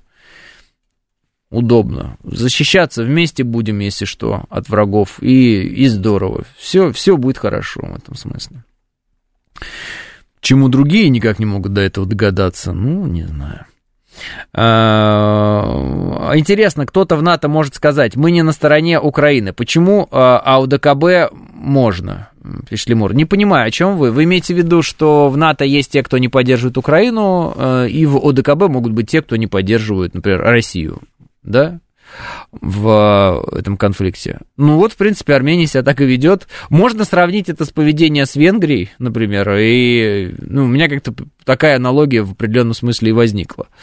Ну, может быть, может быть. Ну, опять же, эта аналогия, она такая поверхностная очень. Надо посмотреть возможности Венгрии, надо посмотреть исторические, какие есть как бы, различия, да, а, о чем может думать Венгрия в будущем, когда Украина в нынешнем ее виде прекратит свое существование, поэтому там все. Все э, вроде бы похоже, но на самом деле не похоже ни черта. Венгрия и Турция в НАТО, они не поддерживают Украину публично, пишет э, Григорий. Э, да, да, Григорий, так оно и есть. Э, но вопрос существования Венгрии и Турции сейчас не стоит. А вот, э, как мне кажется, Армению поджимают очень сильно как раз такие натовские страны. И поэтому соревноваться с Венгрией в вопросах там, выбора союзников, э, своеволии неком, ну, наверное, было бы неправильно. А Армения и Венгрия, как мне кажется, если их сравнить вот так напрямую, как представительниц да, разных а, военных блоков в том числе, находится в разном положении, и куда более выгодное положение у Венгрии в ее блоке, чем, ну, уж про Турцию я вообще молчу, чем у Армении в ДКБ. Ну, вот как бы такая вот, наверное, история. Поясни сегодняшнюю позицию Казахстана, пишет ММ. Не знаю, что сказать вам по поводу сегодняшней позиции Казахстана. Ну, пока у Казахстана такая многополярность, как мне кажется. И я, как понимаю, нас это устраивает в большей степени многополярность. Ну, пожалуйста. Хотите многополярность, пусть вам будет многополярность. Нормально все, хватит ныть, прорвемся. Если что, то обязательно бахнем, и это очень греет душу, пишет код Z. Не забывайте, что помимо демилитаризации НАТО и стран ЕС, еще идет их деиндустриализация. Германия уже не первая экономика Европы, пишет Ярослав. Почему говорят, что сложно уничтожить мост? Теоретически же просто. Снарядить лодочный быстрый дрон взрывчаткой и направить на опоры моста, пишет Александр.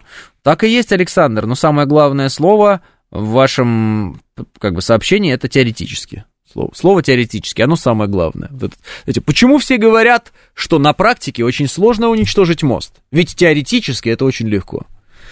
Ну, теоретически вы можете сейчас познакомиться с Ириной Шейк, встречаться с ней, и у вас появятся прекрасные дети. Но на практике это довольно сложно, наверное, будет. Так-то вот обратите на это свое пристальное внимание. То есть теоретически э, одно, а практически другое.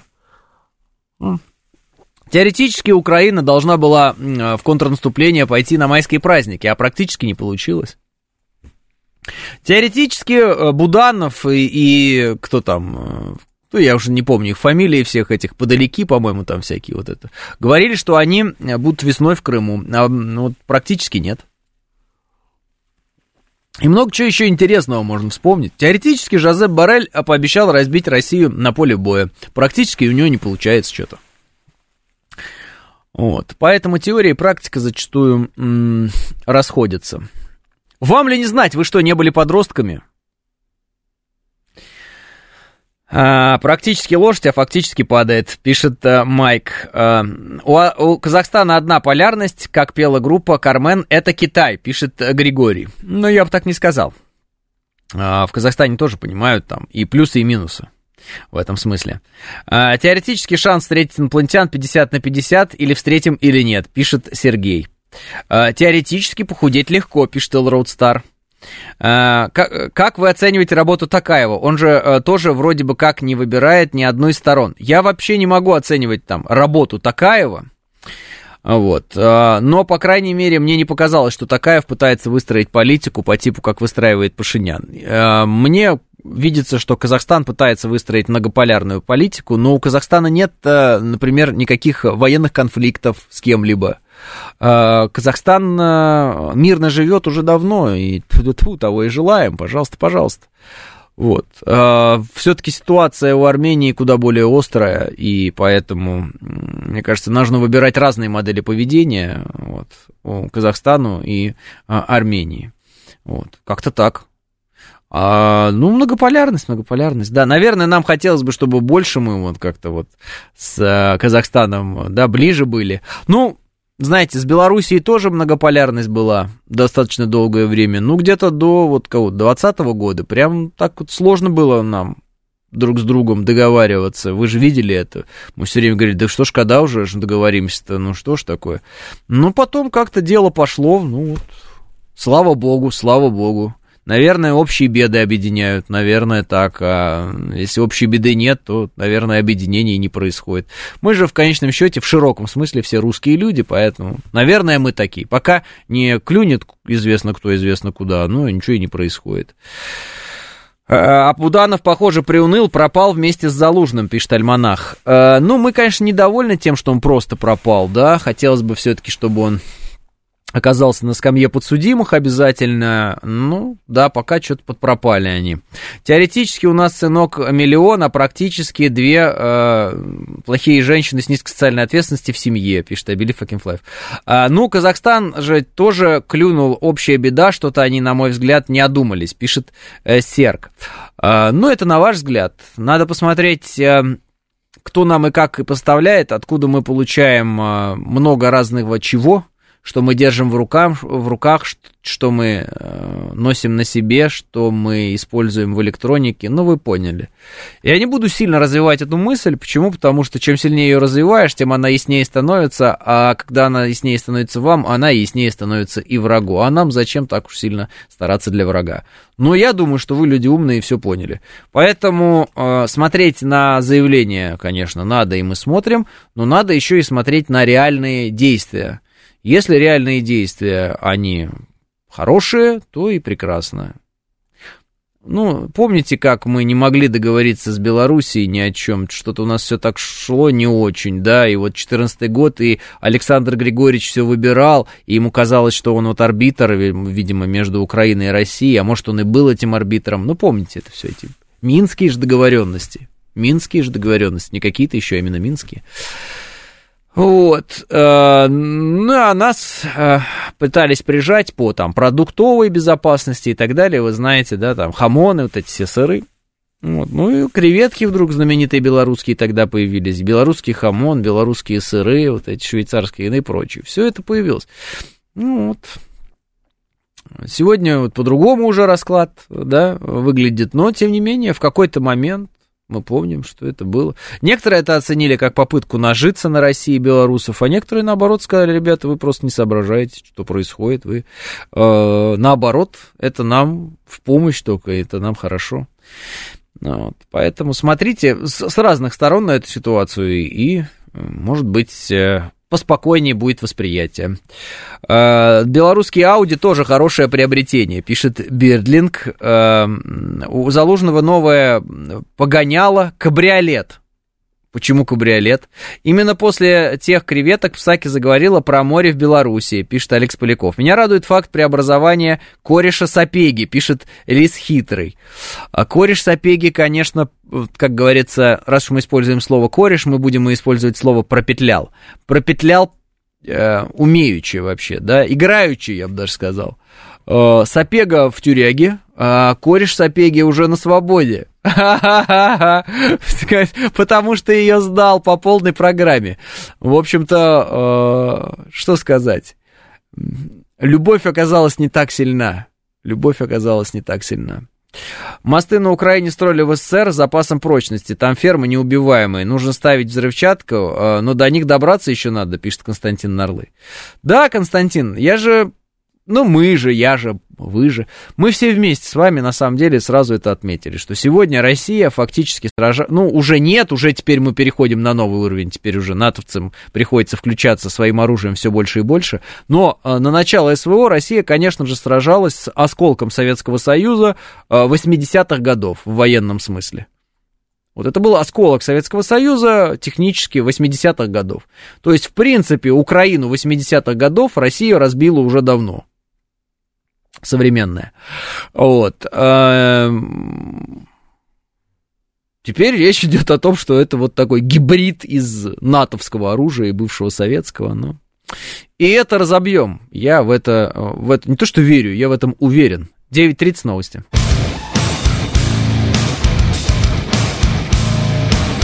9.36 в Москве, это радиостанция «Говорит Москва», 94.8, в студии Алексей Гудошников. Всем еще раз здравствуйте. Если ехать по М4 в Москву, пишет Альманах, можно заметить устойчивый поток турецких фур. Думаю, это и есть санкционка, суть наших с Турцией отношений, пишет Альманах. Залужный кабриолет, потому что с открытым откидным верхом. Трепанация, пишет Игорь. А, понял, понял, спасибо большое за объяснение.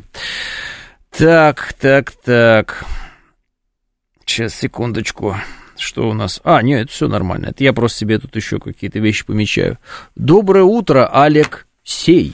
Вы классно цитировали недавно Гарри Поттер. Я Гарри Поттера цитировал? Ну ладно.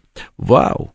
А как тогда с христианством? Магия от Бога же в первые источники заклинания черной магии при переводе убрали, переводчик умерла в 50 лет от онкологии, у автора суицидальной наклонности, by the way.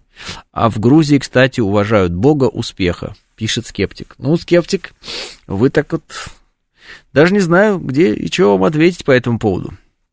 Давайте так, я прочитал сообщение. И спасибо большое за пожелание успеха. Ежик резиновый с дырочкой в правом боку, пишет Алекс, который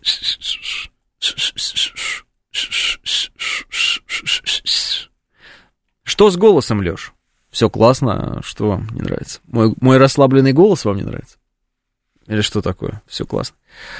Только руками развести, мне говорят. Угу. А попросили а, Навальнят поискать Залужного.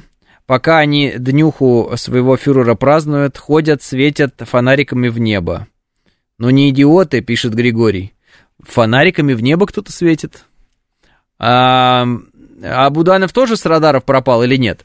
Ну, а, знаете, у нас ракета там какая-то или чего прилетела по зданию вот этого ГУР-МО, когда Буданов там особо начал обещать всех русских убивать, ему прилетела ракета, ему, и он переместился из этого, ну, короче, у него поменялись интерьеры его кабинета очень резко, и он что-то приуныл.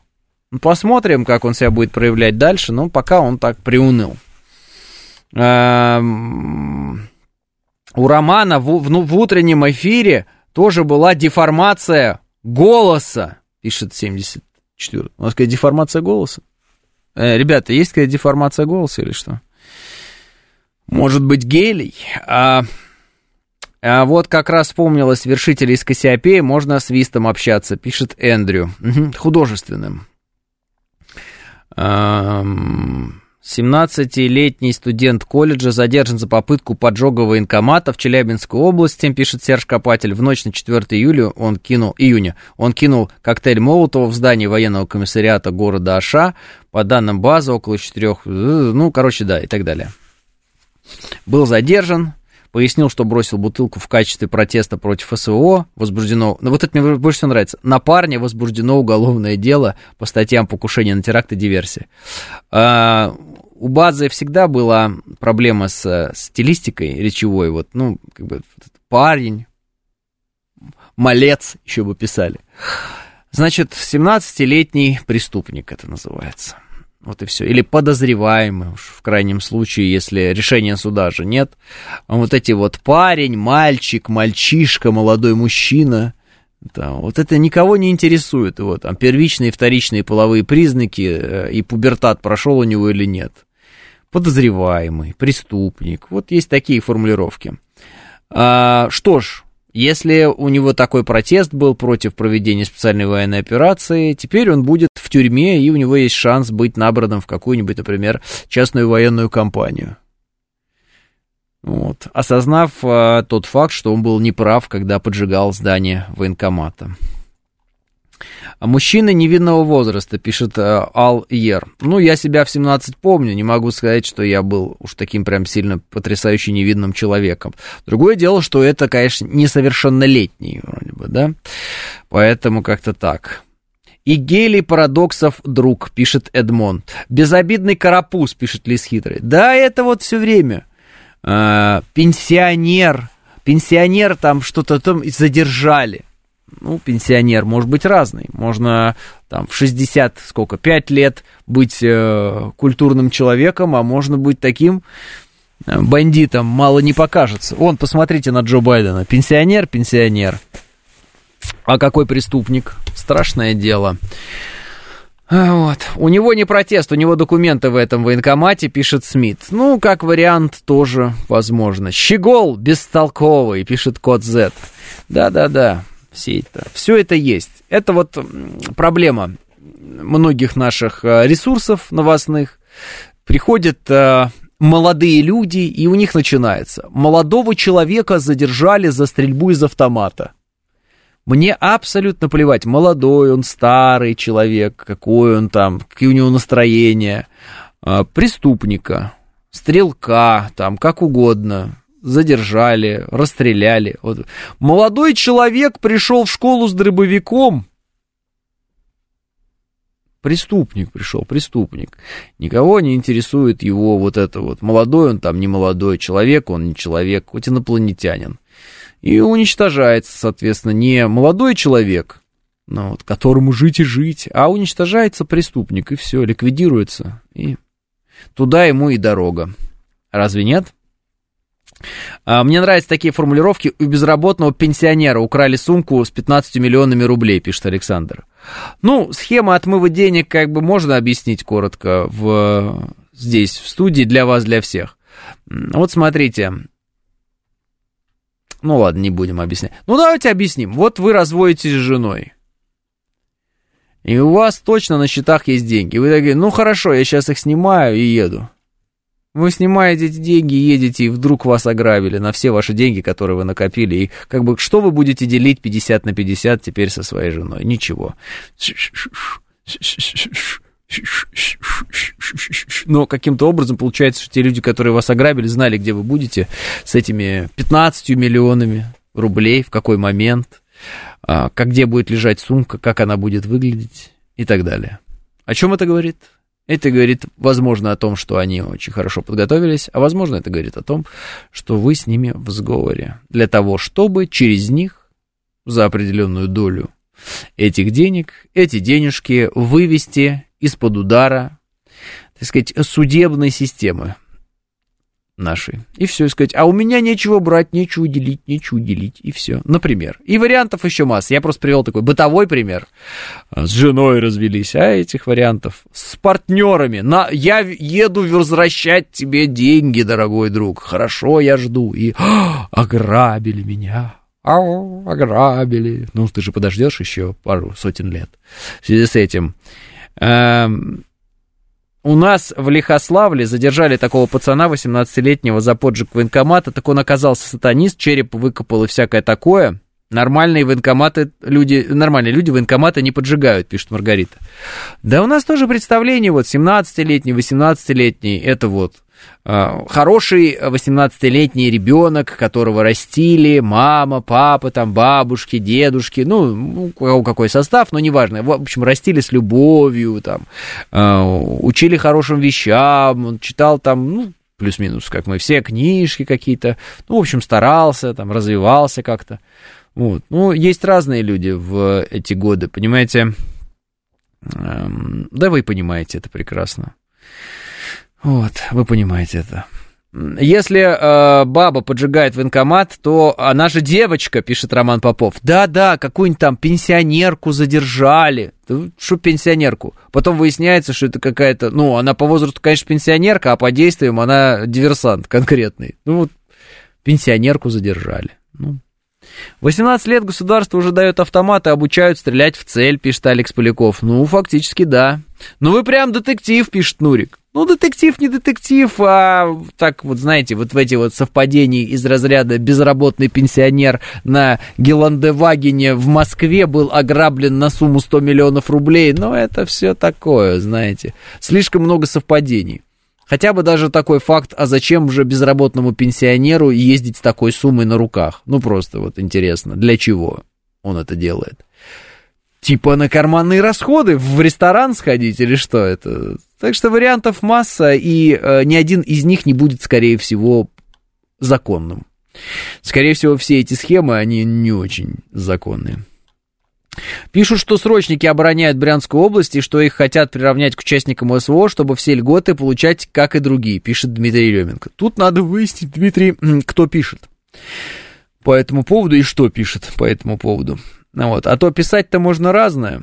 Вот, и с разными целями. И не всегда можно писать что-то для того, чтобы наше общество стабилизировать. Иногда можно писать что-то для того, чтобы наше общество дестабилизировать.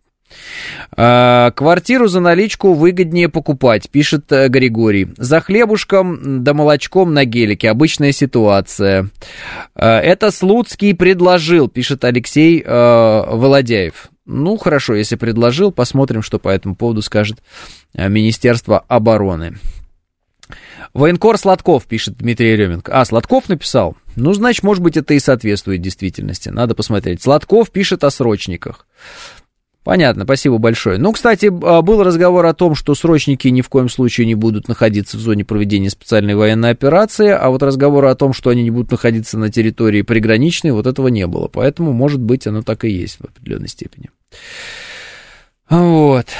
Так. Так, так. Вокзал в Киеве сегодня утром. А, такие контрнаступили. И мне фотографию присылает Юрий, а там очень много машин с надписью «Ambulance». Ну, может быть, это и так, а может быть, и, не так, не знаю. Я вот так вот в киевский вокзал, ну, в смысле, вокзал, не киевский, а вокзал в Киеве вот так и не определю на глаз. Интересно, на что рассчитывал поджигатель, и э, такие же, как он, пишет Овен. Ну, послушайте, Овен, мы зачастую в эфире пытались понять, а на что рассчитывали все эти люди, приходящие с дробовиками в школу, на что рассчитывают, э, там, да мало ли, сумасшедших. Зачем а, люди э, спят на лавочках, замерзают, пьют водку, превращаются в, ну, в бомжей каких-то непонятных и умирают на этих лавочках там, с гниющими конечностями? Ну, зачем они это делают? Объяснения этому абсолютно никакого нет, и объяснение из разряда документ потерял, и поэтому все так произошло, это тоже вранье, мы это зачастую понимаем с вами, но зачастую, конечно, не понимаем. А зачем люди, выпавшие из э, здорового восприятия действительности, ну, плюс-минус, плюс-минус норма, зачем они что-то делают? Для того, чтобы понять, зачем и почему они что-то делают, для этого надо самому быть такими, как они. Ну, то есть, э, до определенной степени сойти с ума. Ну, вот эти все трансы в США, которые красят себе там, ну, вы видели вот, опять эти видео каждый день появляются, разукрашенные какие-то трансы, там, про свободу вещают, еще что-то. Родители, которые э, этих трансов стрип-шоу им устраивают в детском саду. Ну, вы это видели. Ну, зачем они это все делают? Ну, я думаю, что объяснить это невозможно, это ну, больные люди. И если у больного человека что-то происходит в голове, его понять может только другой больной человек. Ну или специалист, который много видел таких больных людей, и он может примерно объяснить, что там за варево такое происходит в этой голове. Ну и плюс давайте не забывать, что каждый из нас может в определенный момент, э, ну, сойти с ума. В принципе, такое возможно. И э, мы даже не сможем зафиксировать этого момента, когда мы сошли с ума. Знаете, бывает, вот, э, может быть, то сталкивался с этим, какие-то знакомые или родственники, вроде вменяемые люди, вроде все нормально, а потом превращаются сначала в каких-то истеричек непонятных, вот, потом э, с каким-то фанатизмом начинают э, в какую-то тему входить, потом почему-то у них появляются какие-то новые кумиры, они начинают везде про них рассказывать, восхищаться ими.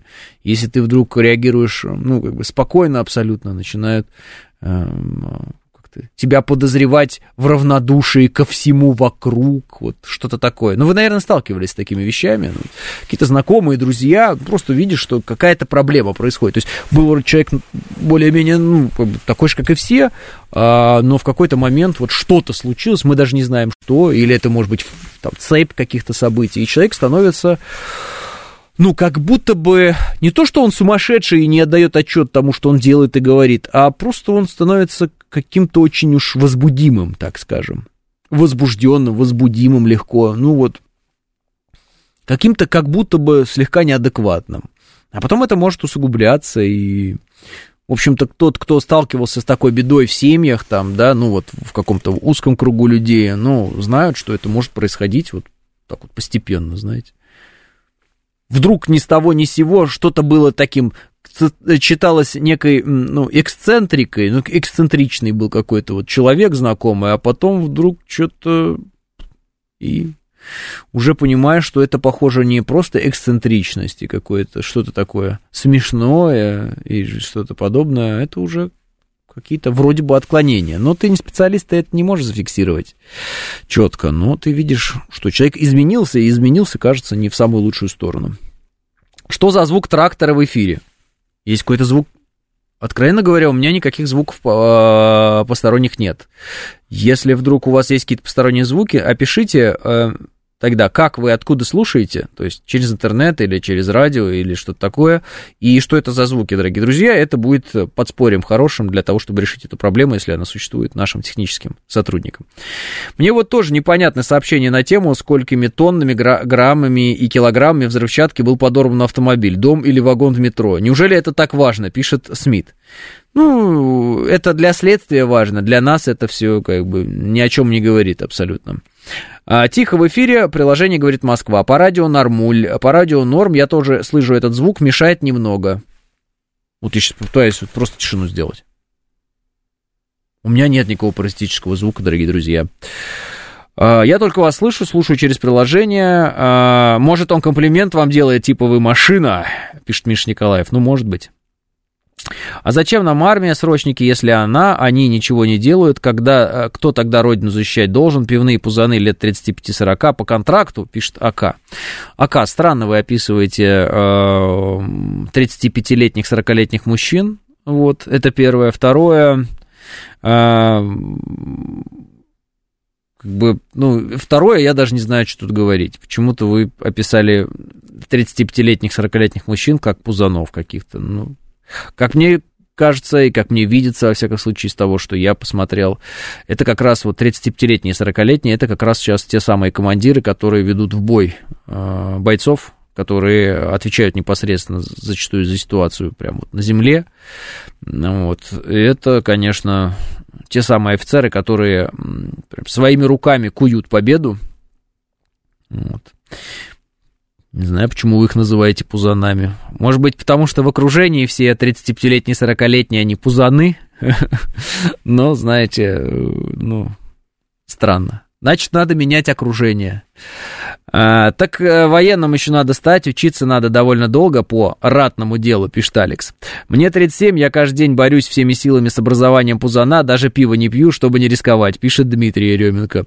А, слушаю с телефона через интернет, периодически повторяющийся звук, как будто какой-то агрегат что-то опускает и поднимает. Или станок, пишет Денис. Ну, это значит, я машина, действительно. Просто еще раз помолчите секунду, хорошо. Ну чё? Нормально? Слушают в тракторе, наверное, пишет Георгий. Панк 13 говорит, в телеге чисто. Каждый судит по себе, пишет Николай. Ну да, ну если судить по себе, как вы говорите, там, ну не то, что даже по себе там, ну я некоторых своих одноклассников вижу, такое ощущение, что вот визуально рядом мы стоим, э, это рядом мой, ну не то, что отец, но старший брат, причем так вот, сугубо старший брат, хотя мы вот там одногодки, э, мужики, мужчины, э, Скажу одно, лишний вес, он, конечно, никого не красит, и здоровье вам не прибавляет, и годы жизни тоже не прибавляются от этого. Если есть возможность э, следить за этим, а возможность, в принципе, почти всегда есть, кроме каких-то тяжелых заболеваний, вот, вы уж начинаете за этим следить, с этими своими пузанами и прочими. Вот. Не надо быть моделями, рекламирующими там трусы. Хотя, кстати, сейчас модели, которые рекламируют всякие модные трусы, они как раз все жердяи, сплошь вы видели, пузатые. Это они раньше были какие-то там супер-фитнес-модели. Вот, теперь э, мода пошла такая, модели, рекламирующие трусы всякие разные, они все толстые, они все безобразные абсолютно и так далее. Значит, не слушайте всех этих, э, так сказать, бодипозитивщиков, которые говорят, что быть толстым это классно. Вы отнимаете собственное здоровье у себя и годы жизни. Анорексичными быть не надо, это тоже плохо, это тоже самоубийство, но быть толстыми, таскать на себе вот этот весь жир, это лишняя нагрузка на все системы организма. Вы себя убиваете, вы отнимаете у себя жизнь таким образом, не делайте этого. Вот. На вас индустрия хочет нажиться, сказать вам, да все классно. Вот. На мой взгляд, здоровый, как говорят, бодипозитив, то есть любовь к своему телу, заключается не в том, что теперь каждый э, человек с э, огромными жировыми отложениями может говорить, что он нормальный. Это ненормально. А в том, что, ну да, у кого-то там ноги кривые немножечко, у кого-то попрямее, у кого-то нос там картошкой, у кого-то нос э, там длинный, у кого-то, может, что-то где-то не так, как принято считать должно быть у моделей. Да? И вот эти вот хирургические вмешательства, которые некоторые люди совершают ради какой-то там мнимой красоты, вот это вот бред, и поэтому надо любить себя, но это не значит, что надо любить себя в любом состоянии. Знаете, тогда можно бодипозитив и на алкоголизм распространить, мол, мое тело такое, какое оно есть. Давайте как бы полегче. Анорексичными не надо быть, толстыми не надо быть, надо быть более-менее, вот есть такие таблицы специальные, которые там ожирение есть, или там предожирение, но есть таблицы, которые очень хорошо объясняют, какого примерно вы должны быть веса, с каким примерно слоем а, жира, да, подкожного. Вот и надо вот туда стремиться. Аккуратненько, спокойненько, без рывка. Все. Потому что вот те люди, которые вам позволяют, так бы, индустрия, которая вам позволяет теперь быть толстыми, они просто, вам на, на, на вас плевать, они, вы умрете, они э, не моргнут даже, им все равно. Они на вас пытаются зарабатывать деньги. Они поняли, что можно шить всякую модную одежду, красивую, и на полных людей стали это шить и продавать, как будто бы это норма. Типа спортивные трусы на человека, у которого 100 килограммов лишнего веса. Какой спор? 10 метров человек испытает такое потрясение, какой-нибудь шок, инфаркт, и упадет и умрет реально. Вот. Поберегите себя, поберегите родных своих, постарайтесь для них и приведите себя в норму. Медленно, спокойно, под надзором специалистов. Идите к этой цели, будете дольше жить, будете счастливы, внуков увидите и правнуков еще, может быть. Это самое вообще классное будет моменты в вашей жизни. Нет? Мне кажется, да. А, лишний вес добавляет солидности и уверенности в себе, пишет Смит. Ну, когда-то такие, такое понимание было. Почему? Потому что еда была доступна только богатым, да, бедные поэтому были вот все э, худые, истощенные, э, с выпавшими зубами, а богатые были толстые. Вот кустодиевские дамы. Ну, сейчас другие времена, сейчас э, доступность продуктов высокая даже при небольших доходах относительно, поэтому, собственно, найти человека, который умер с голоду в современной России, это невозможно. Ну, только если он сам специально себя голодом этим не заморил и прочее, или он там спился где-нибудь и не ел. А, бодипозитив извратили, реально он нужен в контексте, чтобы перестать себя чморить за внешность, э, но он не противоречит тому, что нужно стремиться к здоровому телу. Лена говорит. Вот, Лена, я об этом примерно и пытался как бы доложить. То есть, ну вот я, например, смотрю на себя и говорю, ну да, ну не модель для трусов Кельвин Кляйн. Ну и лишнего веса нет. И нормально. Вот и все, и прекрасно. Вот и прекрасно. Вот что такое бодипозитив. Да? А то все эти девочки э, с самого детства загнанные в рамки, вон они все одинаковые, как штампованные, у них лица одинаковые у всех. Конечно, это бредни уже какие-то. Вот. Давай себе вставлять такую-то грудь, давай себе там губы качать как-то, давай еще что-то. У всех одинаковые лица, одинаковая грудь, одинаковое все. И все они ну, пластмассовые, короче говоря. Это издевательство над своим организмом просто. Зачем это нужно? Под нож себя пускать. А вот и быть в хорошем физическом состоянии, в хорошем кардио, так скажем, чтобы сердце хорошо работало, вот это все, это же здорово и правильно, и этим и надо заниматься. Физкультурой, вот знаете, даже не спортом, а именно физкультурой. У нас многие почему-то говорят, я занимаюсь спортом. Ну, спорт это вообще опасно для здоровья. Физкультурой надо заниматься, чтобы оздоравливаться, чтобы хорошо было. А то смотрю, вот вчера по улице иду, бежит мужик, короче говоря, ну, и у него и экипировка не очень правильная, ну, неважно, очень много лишнего веса, он бежит трусцой. Ну, я, честно говоря, очень посочувствовал его коленям. Ему нельзя бегать, этому человеку, в принципе. Ему надо много ходить пока. Ну, вот, а не бегать. Там позвоночнику, коленям, всем суставам, ну, очень тяжело приходится. Я думаю, что он придет к тому, что у него просто будут больные колени, а лишний вес никуда не уйдет. Кстати, по поводу лишнего веса. Евгения, посмотрите на меня. Главное, правильно питаться. Правильно? Это правда. Спасибо большое. 10.00, я прощаюсь с вами. До завтра и да пребудет с вами сила.